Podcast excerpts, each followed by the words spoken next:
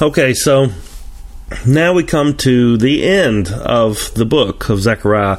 It uh, it's been been a little bit since I posted the last podcast on chapter thirteen. Uh, it's because I wanted to make sure and and take a little extra time to to study on chapter fourteen. This chapter is uh, it's perhaps one of the most difficult chapters in uh, in the entire Bible. Uh, as we start working working through the chapter, uh, we're going to be wading off into some of the most dense uh, apocalyptic literature in the in the Bible. So. Um, if you go looking around at what other scholars and interpreters and teachers say about this chapter, you're going to find all kinds of different interpretations about what Zechariah is trying to tell us. Uh, you're going to find uh, different uh, avenues by which people are looking at what Zechariah is saying and saying this is why it's here in the Bible, this is what its purpose is. And so let me just give you just a little bit on that, and then we'll we'll look at Zechariah uh, if this goes long, I may break it up into two. Uh, two segments, but there there are three basic views on how this chapter should be interpreted and, and what God's intending to teach His people. Uh, the first is is to say that the pictures uh, of mountains ripping apart and the and the disappearance of the sun and the moon uh, are simply figurative descriptions of the events that that take place throughout uh, the entire church age. They're just word pictures and vivid images that Zechariah is using to display what Christ um, and his church will continually be going through and doing uh, throughout the age uh, of grace and and the uh, coming of the Holy Spirit. Uh, uh, it's what we're. It's uh, the indicative of our experience that we're having right now in the in the age of the church. Now, needless to say, I, I find quite a few problems with this view. Uh, of course, you know as as we read any apocalyptic literature we're going to see some figurative language. That's a that's a fact uh, and you're going to see loads of symbolism you know things pointing to other things but if you've been listening to our discussions Zechariah uh, all the chapters up to this point you'll notice that even when there is figurative language and there has been much already uh, we can always see literal realities that the the symbols are pointing to. Uh, we saw this in Alexander's conquest, fulfilling God's judgment, chapter nine. Uh, we saw it in the death of Jesus, fulfilling the striking of the shepherd imagery in chapter 13 these are uh, these are symbolic images. These are vivid figurative pictures but they do point to literal events. And so I, I don't I don't see any need or, or, any warrant to, to suddenly change the way we interpret Zechariah in chapter 14, you know, from the consistent pattern that we've seen throughout the book. So I find some problems with that first view. The second view is one that's held by what's called premillennial dispensationalists. Uh, I know it's a mouthful, but this view says that Zechariah is giving us a historical account of the literal events culminating the end of the world. So we're getting a glimpse at the end of history, and there will be a literal physical attack on Jerusalem, the city itself, uh, which will be defeated by Jesus returning over Jerusalem in his second coming. Uh, now, if you've been listening to all the previous chapters that we've done here and you're following in the context of Zechariah, you probably know that this view has has major difficulties as well. I mean, on the one hand, you can't help but honor the desire to take the Bible in a literal, realistic sense, as it should be taken but immediately you run into huge problems. I mean, greatest of these problems, in my mind anyway, is that uh, in this view, when Jesus returns and destroys all his enemies and sets up his kingdom in a newly built temple, what he's there to do is reestablish the law of Moses. I mean, that goes against everything that the New Testament says. And in the end of this chapter, it talks about people that are coming to Jerusalem to sacrifice again. You know, once once all this is over, and keep the Feast of Tabernacles. I mean, is that is that really the the way the New Testament authors viewed the prophecies of Zechariah that Jesus was going to return, destroy all his en- enemies, set up his millennial kingdom, and then reestablish the temple and the temple sacrifices and the feasts. Uh, I wonder what Paul would have thought about that view. I mean, seeing that he came unglued when the Judaizers added a single command to the salvation of Christ in Galatians. Uh, the writer of Hebrews tells us repeatedly Jesus fulfilled the temple sacrifices, rendered them useless. Uh, he would have never agreed with the idea that the law of Moses would be reinstituted after Christ's second coming. And then you have the literal uh, problems. You know, how is uh, army on horseback going to come against the city? You know, things like that. But there is a third view that kind of melds these two together. I think it's the correct view. A lot of people disagree with me, and if you're one of those, you know, it's it's this is not a reason to break fellowship over. Not in my mind, anyway. Um, the third view is that Zechariah chapter 14 gives us descriptions of the consummation of all things. You know, we are talking about the end of history. We are talking about the final, uh, the final moments before and after the second coming of Christ. But he gives it to us in language that is rooted in the symbolic the symbols of the Old Testament. Uh, these are indeed descriptions of the end of this life and the, in the coming of the eternal state, you know, whether it be uh, for eternal eternal life or eternal damnation. But the the way he gives it to us, he he's not giving us a play by play account of what's happening in the way that a newspaper reporter would convey a story. Uh, instead, Zechariah is giving he's giving general descriptions uh, that are rooted in Old Testament literature. Uh, they tell us real literal truth. I mean, it is figurative figurative language, but it is pointing to real, literal events. I mean, real things that are going to happen. Zechariah will 10 times uh, begin each picture by saying, on that day. And so he's going to begin each picture with on that day and he'll present the the truths of the final blessings and judgment that that will come upon the world. So uh, what i think is that as we look at this text we're going to be looking at symbolic language but the language is pointing to realities uh, that uh, that we will and do experience in uh, in the the time before during and after the second coming uh, of Christ Christ. And so let's just start reading and we'll see how far we get. Uh, it says, no, verse 1 says, Behold, the day of the Lord cometh, and thy spoil shall be divided in the midst of thee, for I will gather all nations against Jerusalem to battle, and the city will be taken, the houses rifled, the women ravished, and half of the city shall go forth into captivity, and the residue of the people shall not be cut off from the city. He's saying, I'm going to come, I'm going to bring all these nations against the city,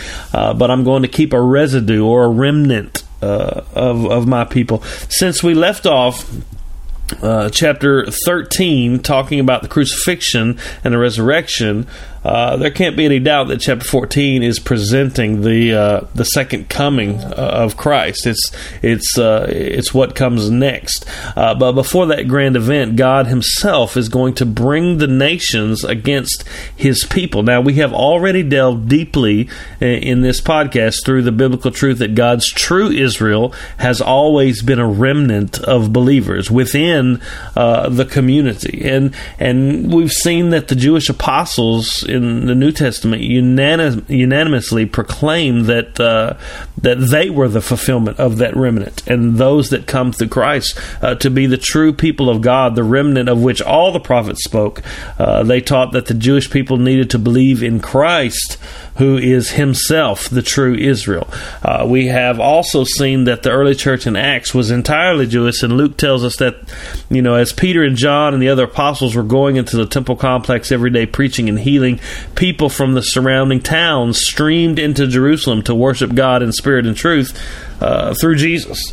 And so, as Zechariah speaks here of Judah and Jerusalem, he is speaking of the perfect Jerusalem. He's speaking of God's uh, true Jerusalem. Of course, he probably doesn't realize that the perfect Jerusalem would come through the death and resurrection of uh, this Messiah, Jesus, but he foresees a time when Jerusalem would be everything God has always meant for her to be, and God would pour out his righteousness upon her. So he's using the language of his day, he's using the the, figures and the images of his day, and he's saying there's going to be a time when, when Jerusalem, God's Jerusalem, which is in righteousness, will have the nations brought against her. And of course, we know that God's Jerusalem is, according to Hebrews uh, chapter 13 and according to Galatians chapter 3 and chapter 4, we know that the true Jerusalem is of above, and we have come to that Jerusalem, Mount Zion, uh, as the writer of Hebrews says, through Jesus.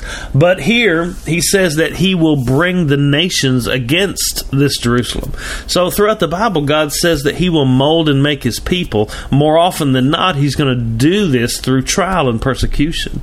Uh, even in Acts, as we were talking earlier, we see that it wasn't until Stephen was stoned to death that the church actually spread out beyond the walls of Jerusalem. Uh, God used the death of Stephen to bring Gentiles into his church, bring Samaritans first, and then Gentiles into his church. Uh, what we see here is is what we've always seen throughout the time of Christ. The people of God suffer immense persecution and attack. But but Zechariah here he speaks of a heightened attack that will come at the end of time as the Lord Himself returns. We uh, will always be persecuted, but uh, before the end, this persecution will become severe so that the whole world uh, will set itself up against God's people. Just before the eternal state culminates, a um, a greater degree of hatred, I guess, and violence against the church will characterize the world. Uh, the question that immediately rises here is Are we ready for that? Are you ready to suffer persecution for that? Uh, lots of people point to how bad the world's getting, and it certainly is. Uh, and we were pointing to how secular everything is moving at present. But, I mean, let's, let's be really honest. Most of us, especially here in America, we have it pretty dang good. Uh, as of today, anyway, no one is hunting us down and looking to kill us here in America. Now, there are other places in the world where that is happening to believers. Uh, and so Zechariah is showing us that that toward toward the very end there will be a great attack upon God's people that is it, it, it's allowed by God Himself. I mean, think about that a minute. He says, I will bring the nations against my Jerusalem. Uh, but this is not where God will leave it. We know that weeping, you know, may endure for a night, but joy is going to come in the morning.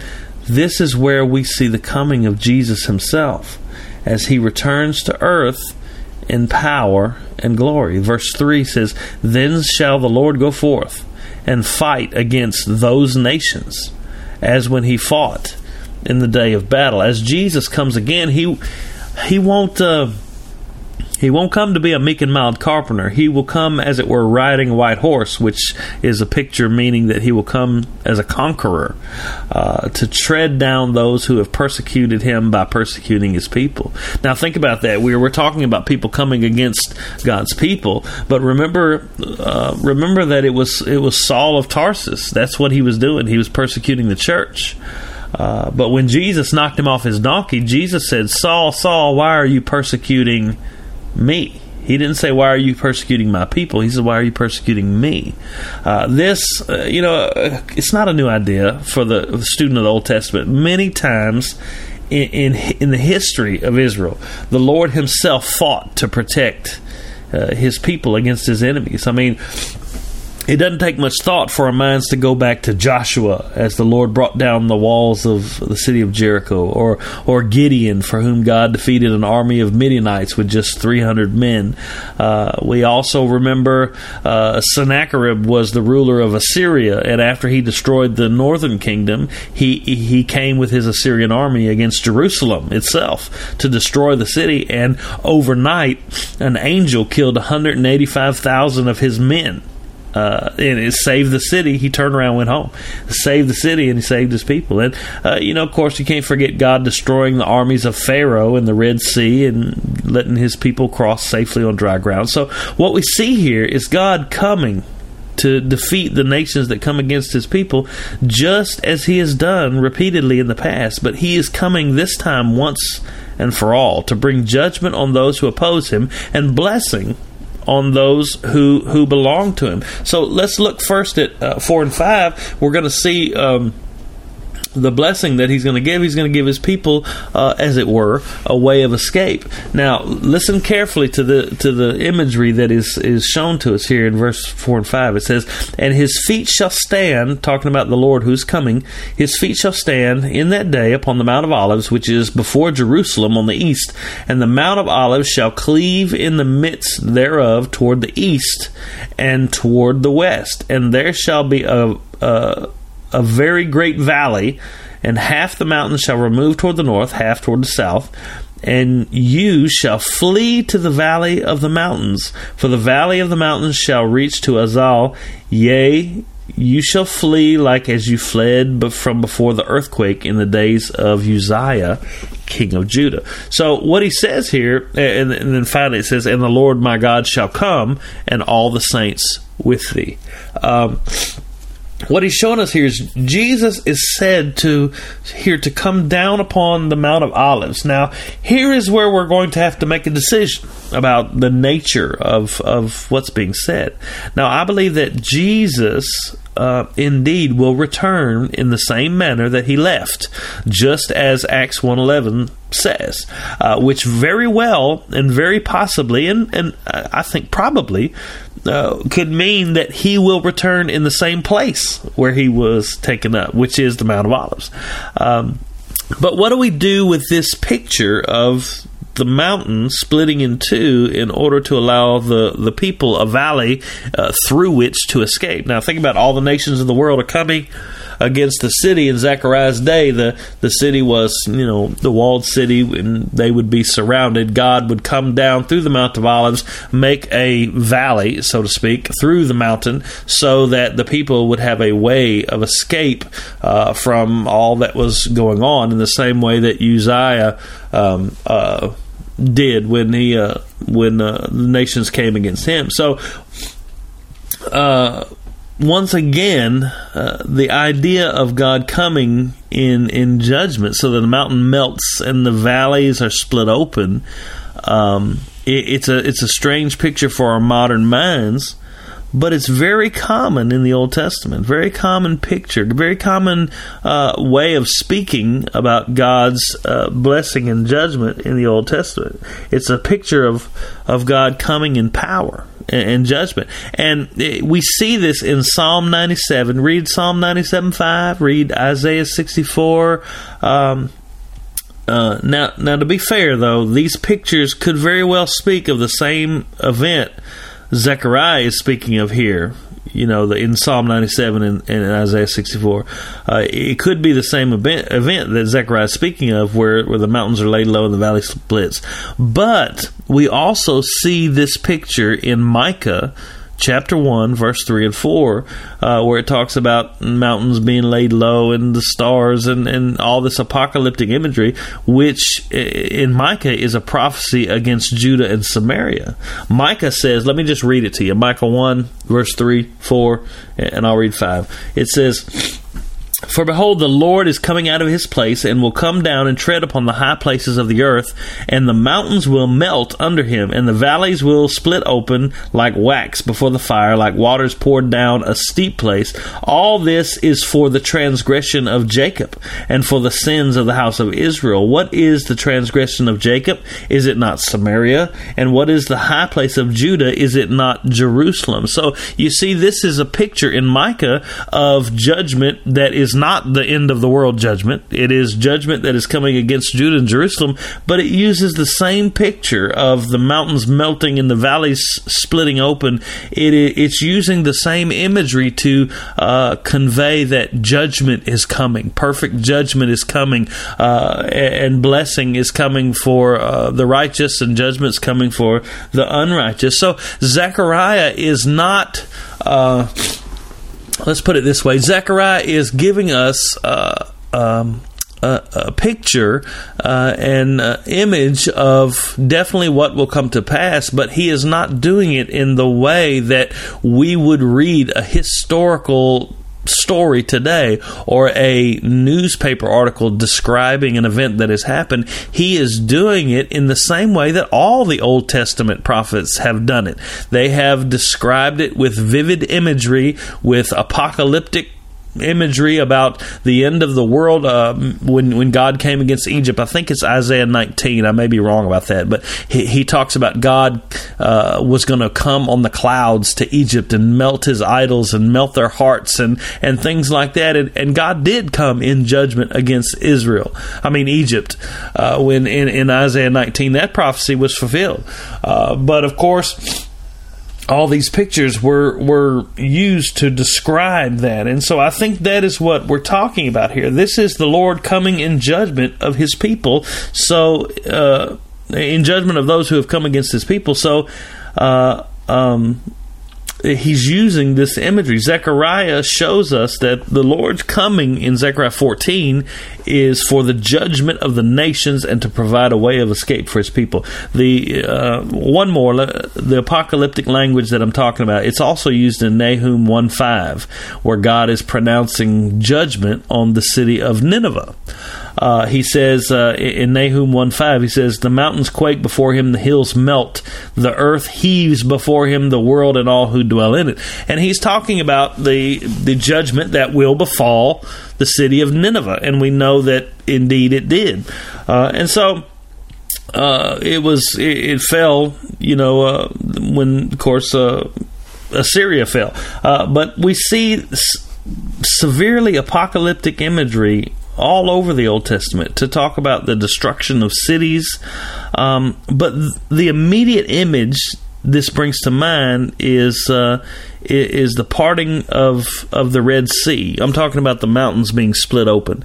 Uh, if you know the Old Testament, it just seems like here you've got it's just a picture of it's a picture of what Israel went through as they were being chased by Pharaoh's men by the Egyptians. They were caught. There was no way they, they could escape. Uh, the the power of the world's army, the Egyptians at that time, w- w- was coming upon them, and God parted the sea so that they could escape through, and then closed it behind them to destroy the Egyptians. Uh, God gave his people a way of escape from, from those who sought to destroy them, and they, they themselves were destroyed. And here we see the same thing. The picture here is the mountain is split in order to provide a way of escape for the people who are cornered by the nations of the world. And we see that when a day, when the day of the Lord comes and final destruction is imminent, he will draw near to his beloved people, and he will supernaturally open a way for his people to flee uh, eastward toward him. They always flee to the east. If if you look through Scripture, the Lord will always bring His people from the east towards Him. Uh, you see this Isaiah 63, uh, Ezekiel 43 4, uh, even in Revelation 7, uh, chapter chapter 7, verse 2. Uh, but notice what the final cause clause in this section says. It says that His holy ones will come with Him. Uh, one doesn't need much study to recognize this from the New Testament. In the day of the Lord, the glorified Christ himself will descend uh, from heaven to the skies above. Uh, by his Spirit and through the agency of his holy angels, he will swiftly draw near to his people uh, which is being described here in Zechariah as the beloved city, Jerusalem, uh, wherever they may be, and he will supernaturally open a way through the air for his saints to fly to him because he is their city of refuge. Uh, we can see this in Matthew chapter 13, 36 through 43, uh, 1 Thessalonians 4.13 and following. Um, it says, Then his holy ones will bring blessing upon his people and judgment upon his his enemies. Uh, having shown us the culmination of history in the second coming of Jesus Christ, uh, Zechariah then moves to giving us descriptions of the eternal state and the fate of this old creation. Uh, what we see in verse 6 is a complete reordering of, of creation.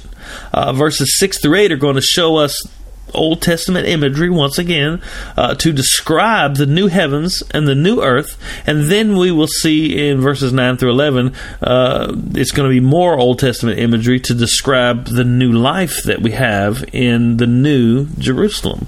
Uh, verse six says, "On that day there shall be no light."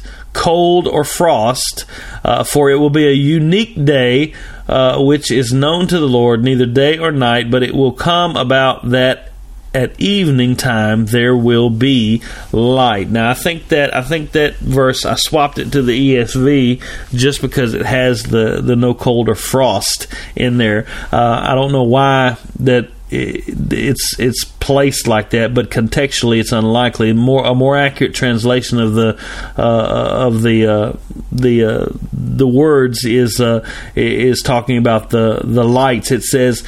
Um, on that day, there there will be you know there will be no need for day or night on that day there won't be uh, you know in even in the evening there will be light what we're seeing here is a transformation of the physical heavens i mean the new testament tells us that that this will occur at the restoration of all things when Christ returns. What uh, what we see here is that there will be no more light, no more natural light. Sun and moon, stars pass away. So a day, as Zechariah describes it, is neither day or night, but it will be eternal day because God Himself will be the light. Uh, if you look back at the creation in Genesis, you you surely remember that God said, "Let there be light," before there were any sun, moon, stars. He Himself was the light.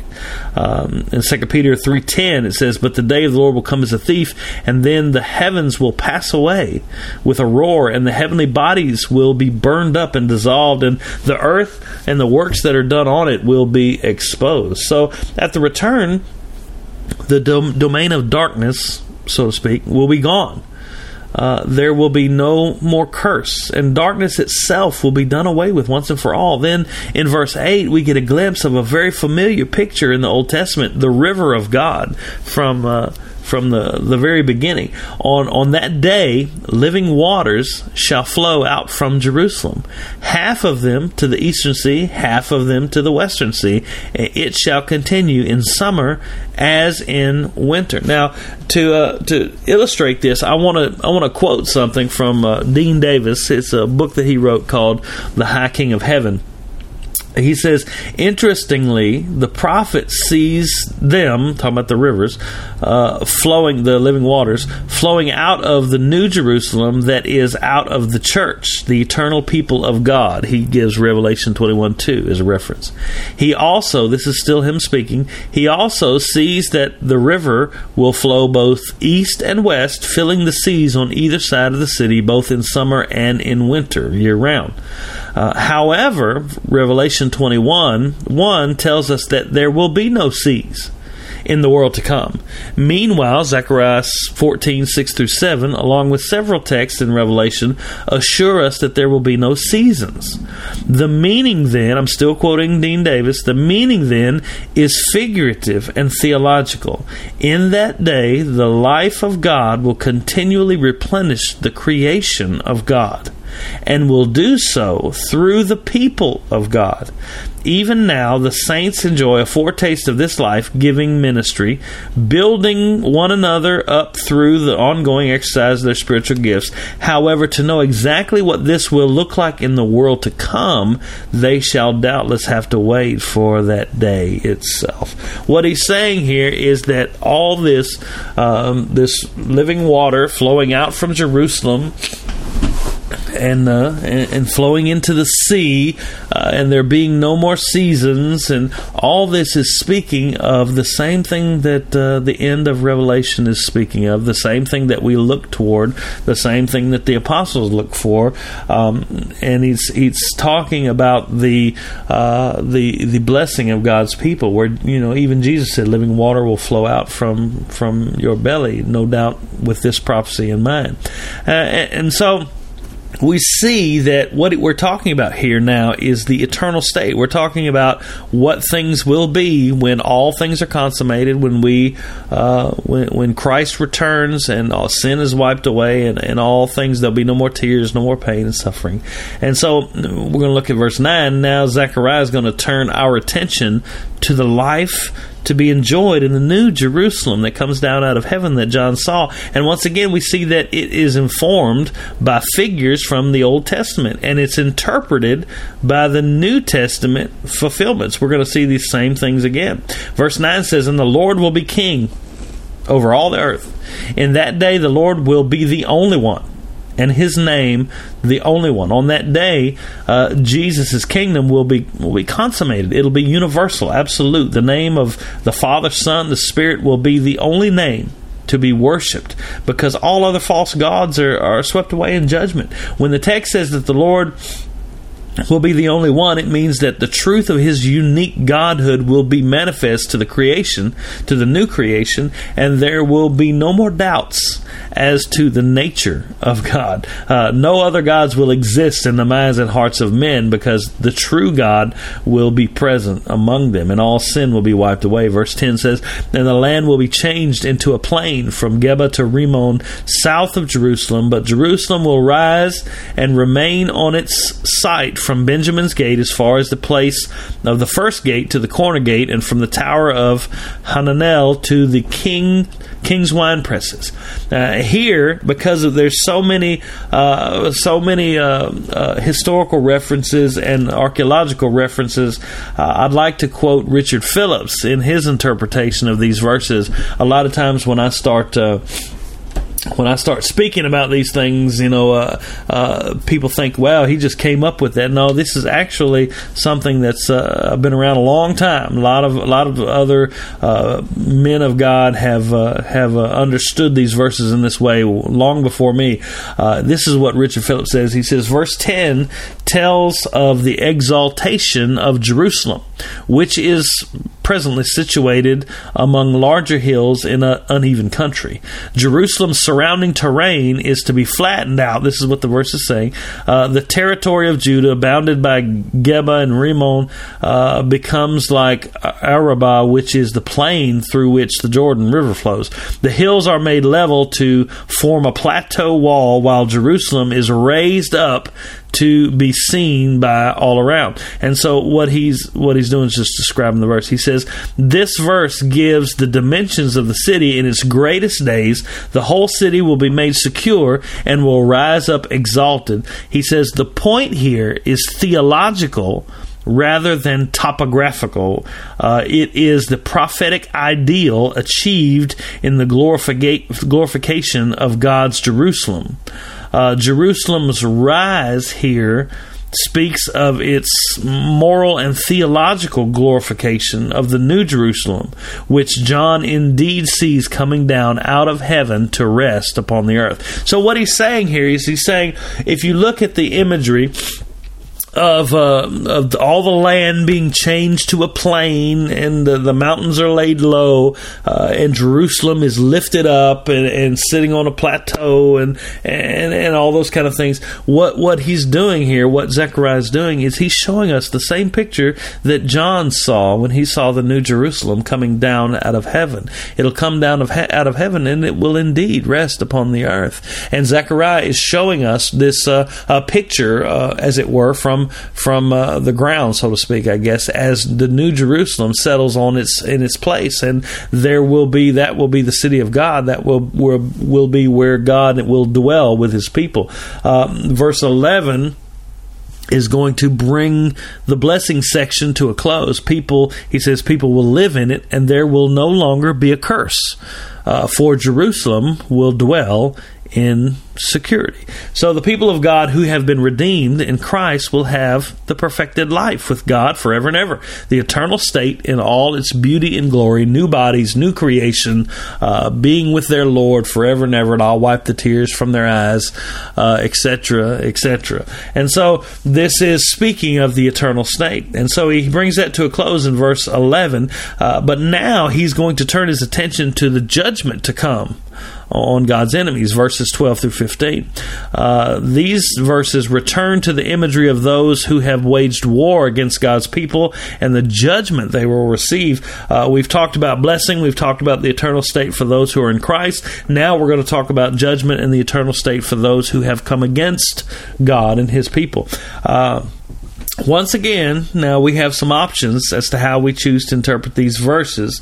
Uh, only one correct one, of course, but uh, I'm going to give them to you anyway. For those for those who believe Zechariah is depicting a literal end times battle at the gates of Jerusalem, uh, the earthly Jerusalem, these verses are filled with ghastly supernatural judgments that uh, you know one could only dream about in the vilest horror movie.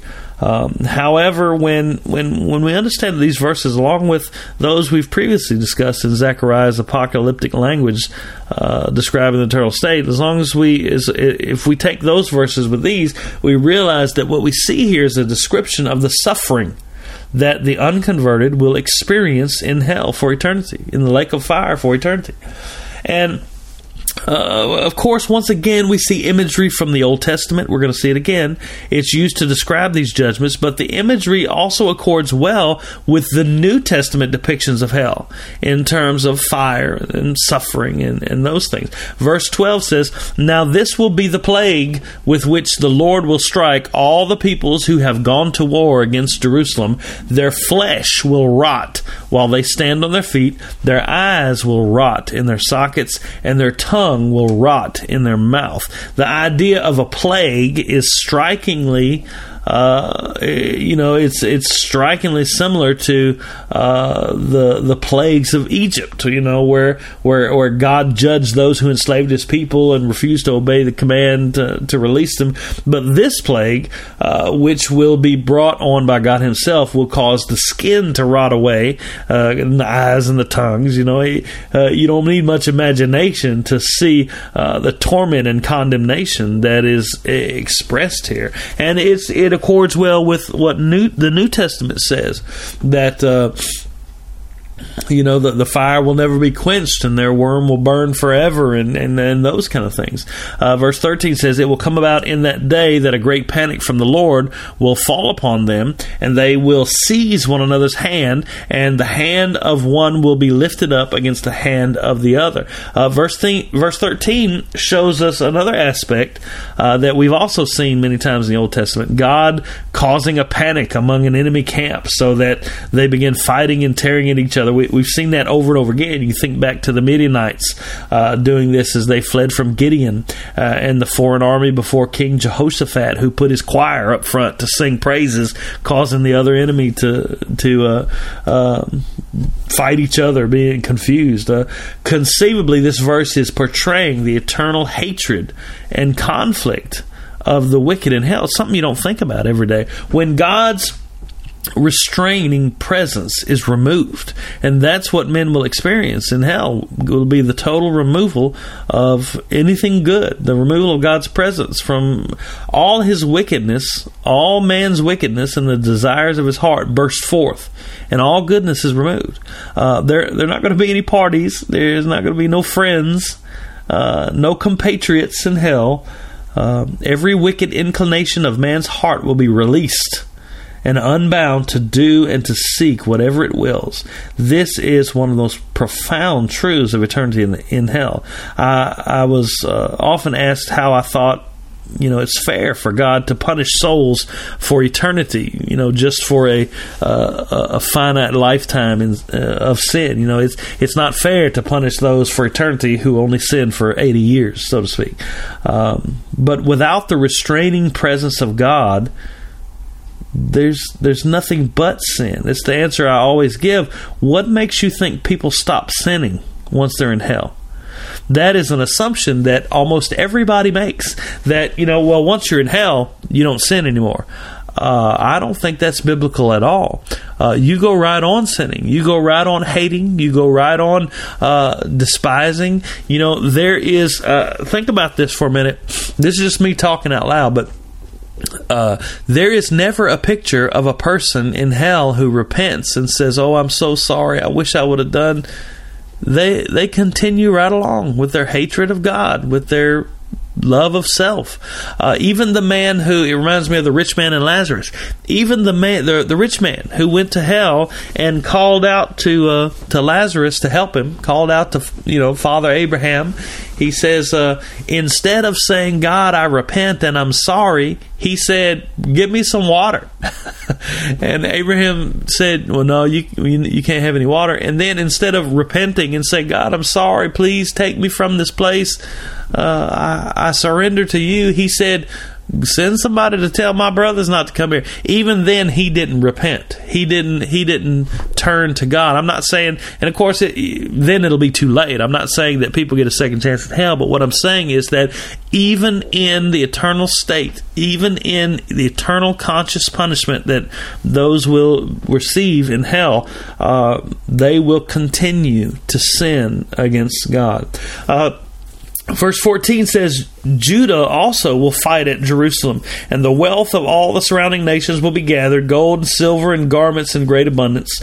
Uh, at Christ's return, he will cause the world and its wealth, now purged of sin, to pass forever into the custody of the saints. We can see this truth presented in the parable of the talents when the king says, Take away the one talent from the servant who sat on what he had, and uh, give it to the one who has ten talents. The Bible tells us that the meek will truly inherit the earth. And verse 15 says, So also, like this plague, will be the plague on the horse, the mule, the camel, the donkey, and all the cattle that will be in those camps. He's talking about his the camps of his enemies.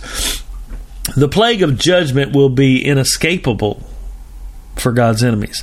Uh, they'll not be able to get away, and the it will strike even their animals. Uh, and if you look at these animals, the the horse, the mule, the camel, and the donkey, uh, those are all animals that are used for transportation and you know pack animals, those kind of things.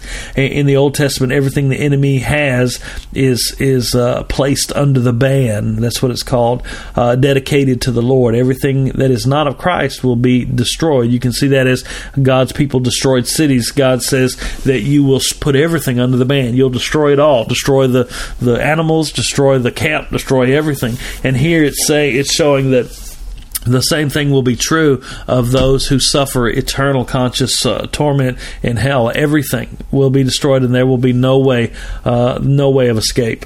Uh, next, Zechariah shows us the the worship that will take place in the eternal state. I'm kind of hurrying now because we're taking a lot of time with this. Uh, now, as we see the worship in this eternal state, we need to admit right off the bat that these are some hard verses to interpret, regardless of what camp that you fall into.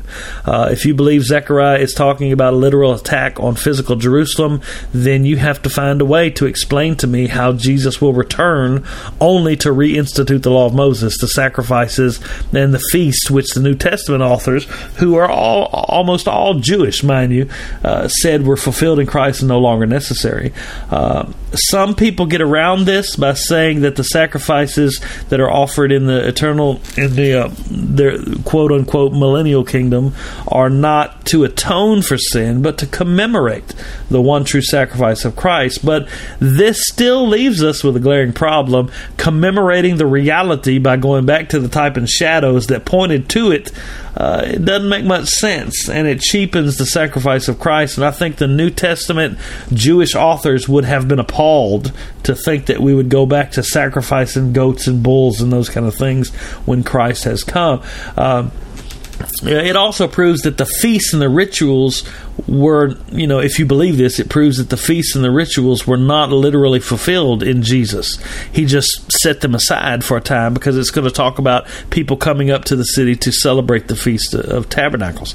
But if we adopt a New Testament perspective on the fulfillment of these prophecies, eh, I don't see how we can accept that interpretation. Uh, so once again, we need just need to make sure that we understand that Zechariah is using the language of his time to demonstrate the general realities of the worship of God in eternal state. He is using figurative language to demonstrate literal realities. This is not just you know, uh, this is not just allegorizing the text. This is not just uh, saying it doesn't really mean what it says that it means. It means exactly what it says. Uh, but it's using, as so many of the Old Testament prophets do, in so much apoc- apocalyptic literature, that is the genre that we're, we're talking about here, it's using figurative symbolic language to demonstrate literal realities. This is how the New Testament authors took it. This is how we should take it. Uh, verse 16 says, Then it will come about that any who are left of all the nations that went against Jerusalem will go up from year to year to worship the King, the Lord of hosts, and to celebrate the Feast of Booths, the Feast of Tabernacles. First, we need to understand exactly what the Feast of Booths pointed to in the Old Testament. The feast is instituted in Leviticus 23. It was an especially joyous feast that was celebrated at the, harvest time of Israel. Uh, in this festival, Israel commemorated their deliverance from Egypt and, and God's leading through the through the wilderness. Zechariah is describing the eternal joy and worship of God, who you know by using the imagery of the Old Testament of Old Testament Israel's most joyous festival. The the remnant who are left, which are those who are in Christ, will go up in worship uh, of God through Jesus Christ. They will worship the King of Kings uh, e- eternally. Um, the, they will truly celebrate the harvest festival in the fullest sense of the word. They are worshiping in joy and celebration because of the harvest that has taken place as the king has harvested his people from the curse of sin and the world system. But then then there's there's verse 17 through 19. It says, "And it will be that whichever of the families of the earth does not go up to Jerusalem to worship the king, the Lord of hosts, there will be no rain on them."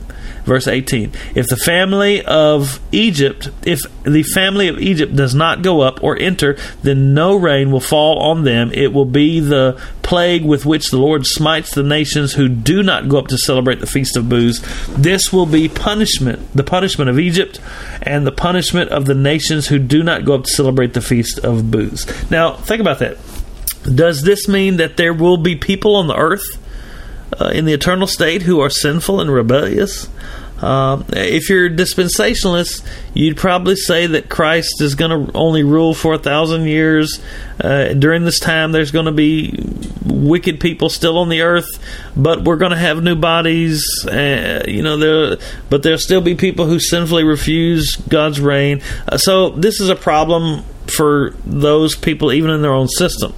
Uh, and it, they're hard verses to interpret. So don't get me wrong. And I'm going to offer you uh, what I and other people have said, but. Uh, but this is, these are something we have to struggle with. These are something that we need to apply uh, as uh, we need to make sure that we're seeing these through the fulfillment of the New Testament because that's what its purpose is is to showing us the fulfillment of all these prophecies. Um, let me quote Dean Davis again, his his book, The High King of Heaven. Uh, it says, Puzzlingly, we find these rebellious nations still upon the earth, yet far from Zion and Jerusalem, where the friends of God celebrate the feasts of God. But in Revelation 22, which also describes the world to come, the puzzle is solved. Here again, we find these nations far from Jerusalem, outside the gates of the holy city, Revelation 22:15. Now, however, we have learned that in fact they are in a lake of fire, and that's uh, given in Isaiah 66, Revelation 19 and 20. Uh, it is therefore in death and hell that these impenitent enemies of God will endure the very plague of drought that they have chosen for themselves in this life. When they refuse to drink of the rock and to follow the rock, the God uh, you know, that God had offered them in the gospel. Yet in the New Jerusalem there'll be no more sin. Everything will be holy to the Lord. Uh, there will be no more sin, no curse, and nothing that's defiling. And so what he's saying here is that uh, when we're talking about those that are on the earth, those the family of Egypt, those that uh, refuse to go up uh, to serve the Lord and to trust in the Lord, they will receive the drought that so many others. You know, makes you think about Elijah, uh, who told. Um, you know, three years of drought during the reign of uh, uh, of King uh, King Ahab, and, and the end of the drought after the prophets of Baal are killed. Uh, the the culmination of these things is going to be uh, that people will get exactly what they have they have asked for. And so, finally, as we come to the last two verses, I know this is a is a very difficult chapter. Um, we're going to talk about in the fact that there's in the New Jerusalem there'll be no more sin. Everything will be holy. Everything will be holy to the Lord. There'll be no more curse. There'll be nothing that is defiling anymore, nothing that is sinful. Verse 20 and 21 says, In that day there will be inscribed on the bells of the horses, Holy to the Lord. And the cooking pots in the Lord's house will be like the bowls before the altar. Every cooking pot in Jerusalem and in Judah will be holy to the Lord of hosts. And all who sacrifice will come and take of them and boil in them, and there will no longer be a Canaanite, uh, which means a defiled person, in the house of the Lord of hosts in that day. So here we see that even the most common everyday things will be holy, down to the bells on the horses and the cooking pots. Uh, there will be no more Canaanites, which means no more unclean people in Jerusalem. Revelation also tells us that there will be perfection, without curse, without sin. Everybody will be holy forever and ever and ever. Now, once again, we see in verse 21, it says, And all who sacrifice will come and take of them and boil in them, talking about the cooking pots. Now, we can't just say, well, they'll come sacrifice with praise or something like that because it's talking about them cooking their sacrifices in boiling pots. And so if you uh, if you are saying this is uh, the literal city of Jerusalem where Jesus will uh, return and set up his kingdom, uh, you you've got to explain to me how the sacrifices will once again start up after the return of Christ. It it uh, it defies and it, it just goes against everything that the New Testament says. But when you understand that he's using this figurative language to express the realities of perfection, uh, then we can see that Zechariah is using the language of his day to demonstrate to us what this eternal state in the New Jerusalem will be like. I know that this. Um, uh, Zechariah, when you start at the beginning and work your way through, it uh, it becomes increasingly more difficult to interpret. In the same way that all apocalyptic literature does, it gets more and more dense as we go through. The same way with Revelation. If you were to go through that book, I don't think it's possible to interpret Revelation without uh, constant pointing toward Old Testament uh, symbols and allusions uh, in every chapter, on every page of the book of Revelation. Uh, he is pointing toward prophecies that are given in Ezekiel and Daniel and, and Isaiah and Zechariah and Amos and and uh, Joel and and so he is just constantly pointing toward those things, Old Testament realities. And so what we need to see here is that no matter what system you hold to, no matter what way that you interpret these verses, we all agree that uh, the the return of Christ will bring with it blessing for God's people it will bring with it judgment for God's enemies. So the point of uh, the point of any system, the point of any interpretation, the point of whether you see these things as uh, happening over in Palestine only in that little area around Jerusalem, or if you see these things happening as uh, worldwide events and general realities that will be coming at the end of time, um, the point is the point is the same. When all things are culminated and everything is said and done, and the, the creation is wrapped up uh, in, in, its final days, uh, only those who have trusted in Christ will receive the blessing of God, and those who have not will receive nothing but cursing, judgment, and eternal damnation.